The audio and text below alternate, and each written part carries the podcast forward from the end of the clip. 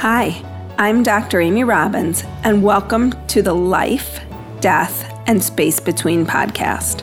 I'm a licensed clinical psychologist and medium. I know it seems like a strange combination, but that gives me a unique view of life and death.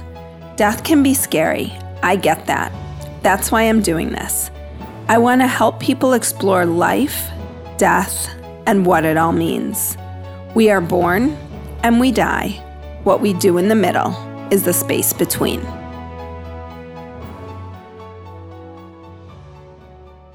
So, today's podcast is my first solo podcast, and I'm going to talk about my between life soul regression.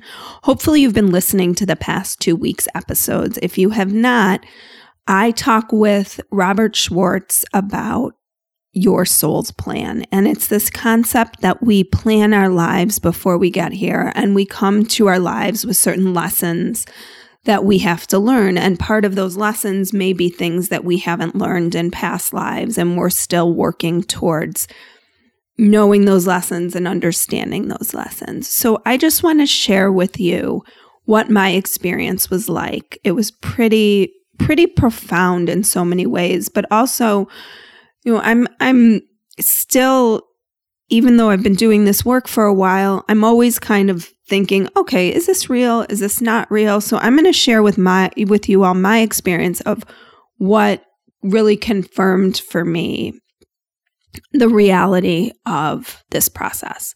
So just to give you some idea of how the process went before I did the review, I got a questionnaire from Robert, filled it out about people people in my life and the different relationships that I've had and are there certain people I want to connect with? Are there certain pe- relationships I want to better understand as to why they happened? And the process went a little like this.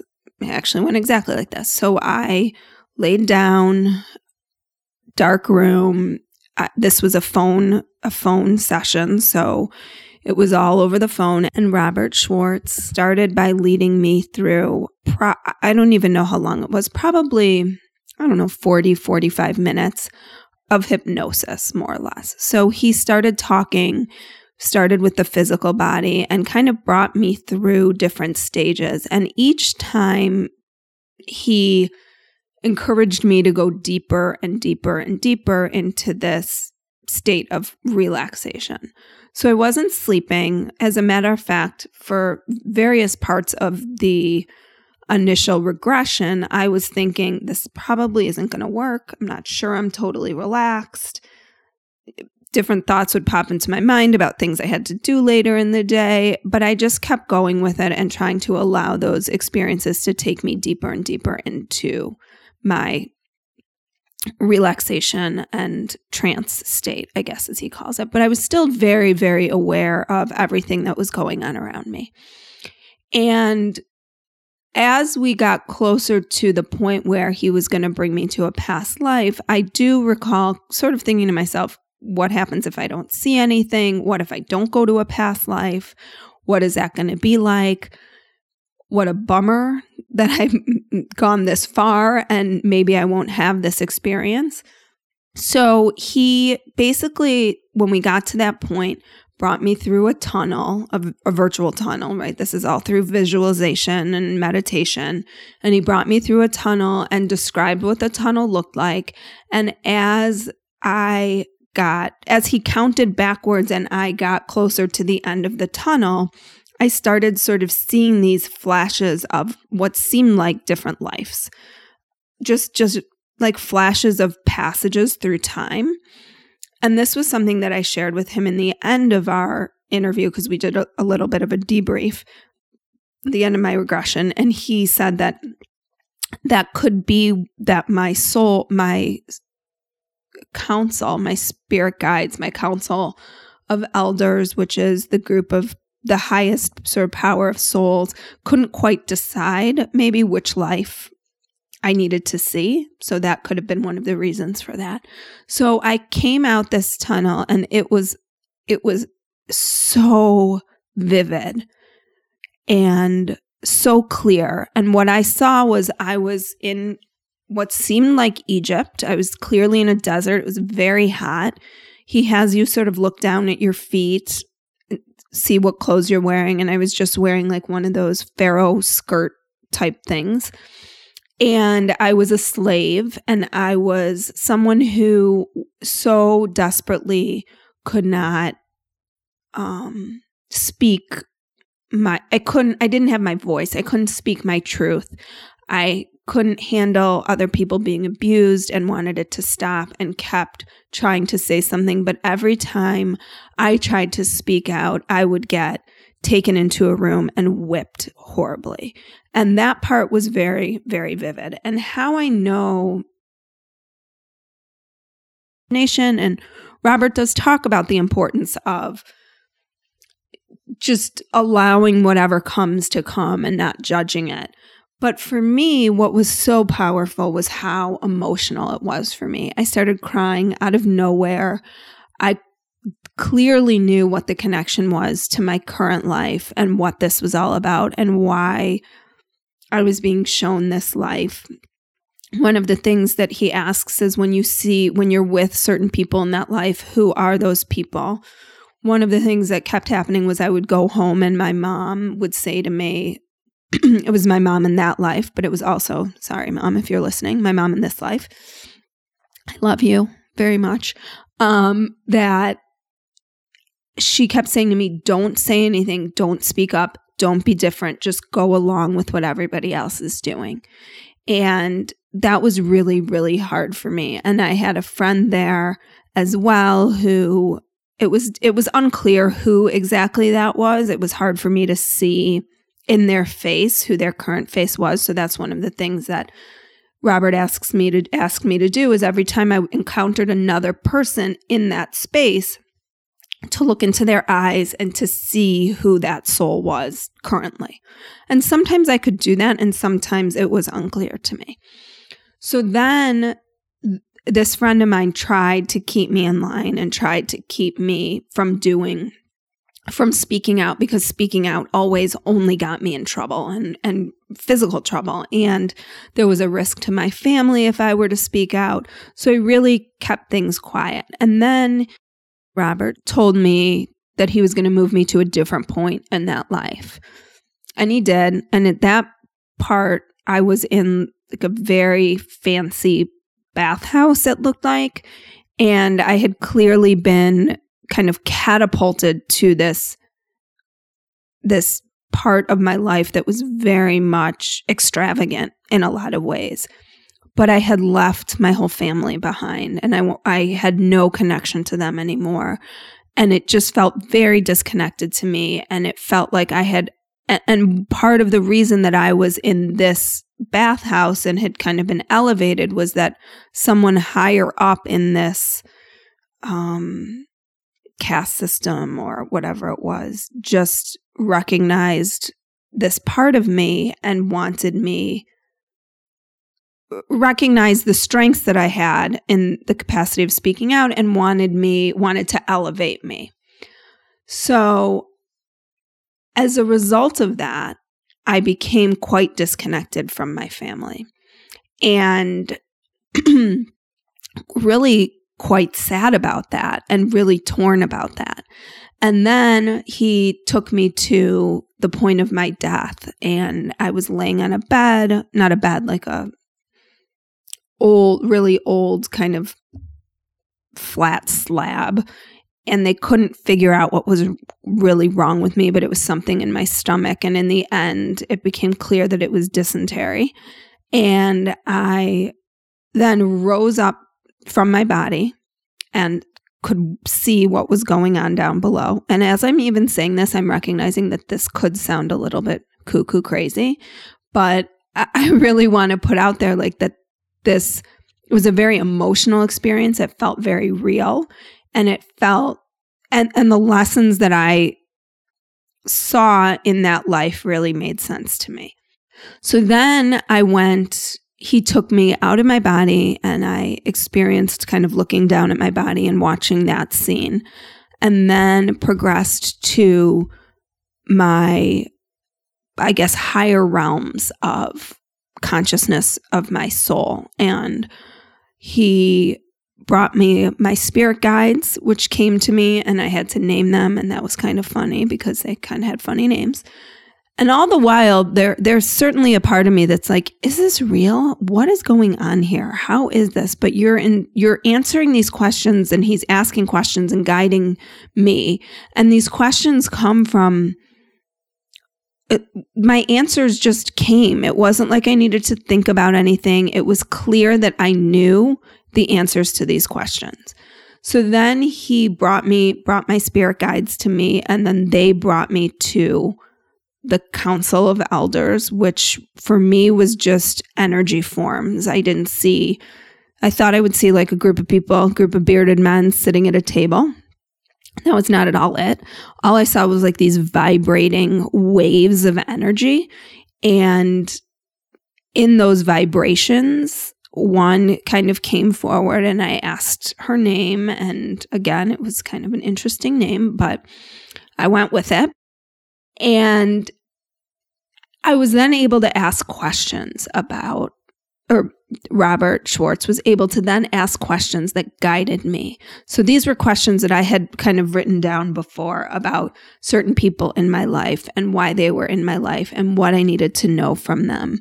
And I think the most interesting thing for me this part was was profound but it was different the the past life portion of this was so emotional for me that it felt really really really authentic the council of elders and me speaking to my soul god my spirit guides my soul that this council felt validating because much of what I heard was stuff that I'm working on.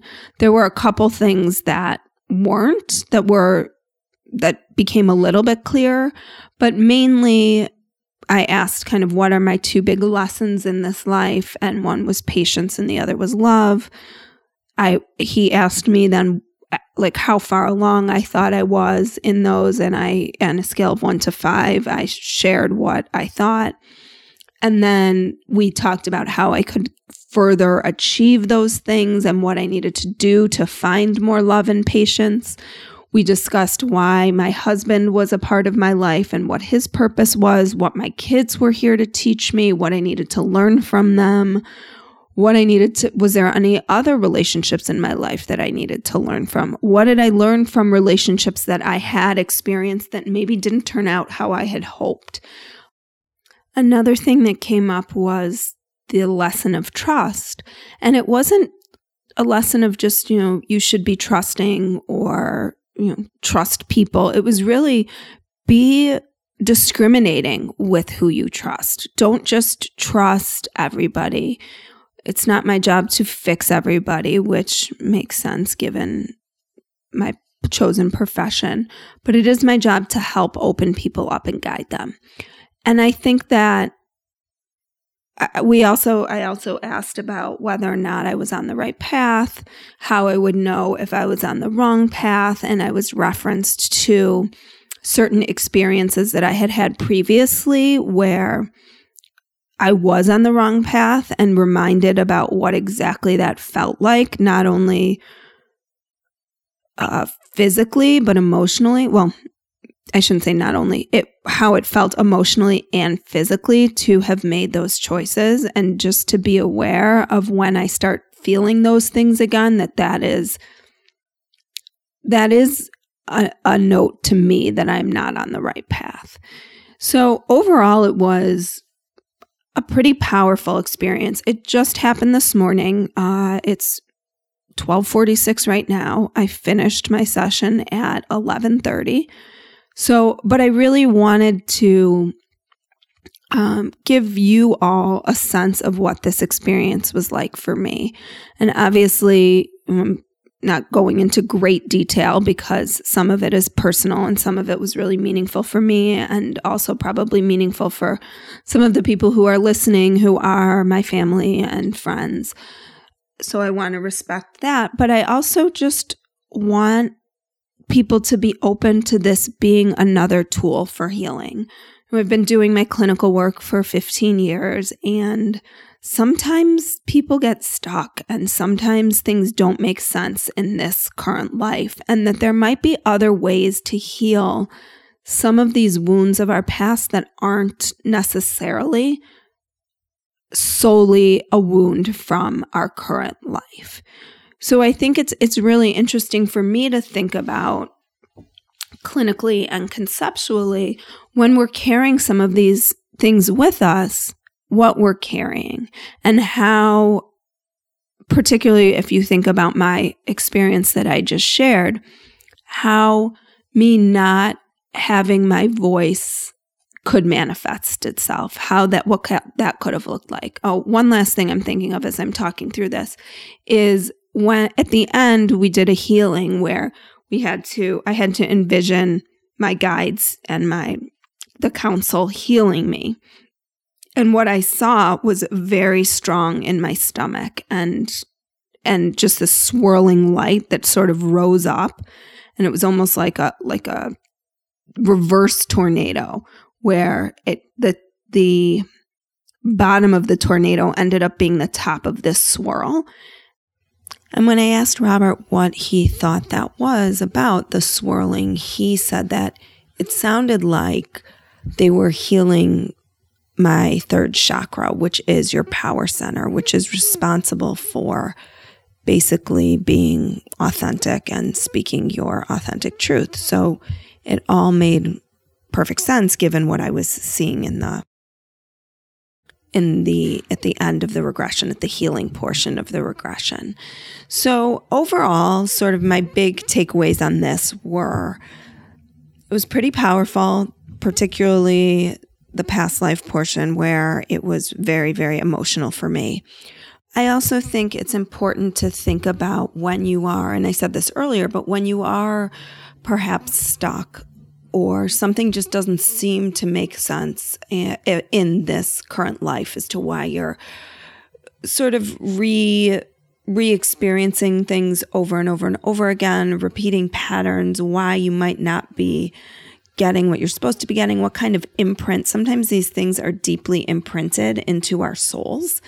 And I, I don't think of this as all that much different to doing deep psychotherapeutic work where you're going and really exploring your past and exploring early traumas and exploring the those sort of imprints on our soul and our mind, you could say, but that this is just a deeper level and a deeper opportunity to understand yourself.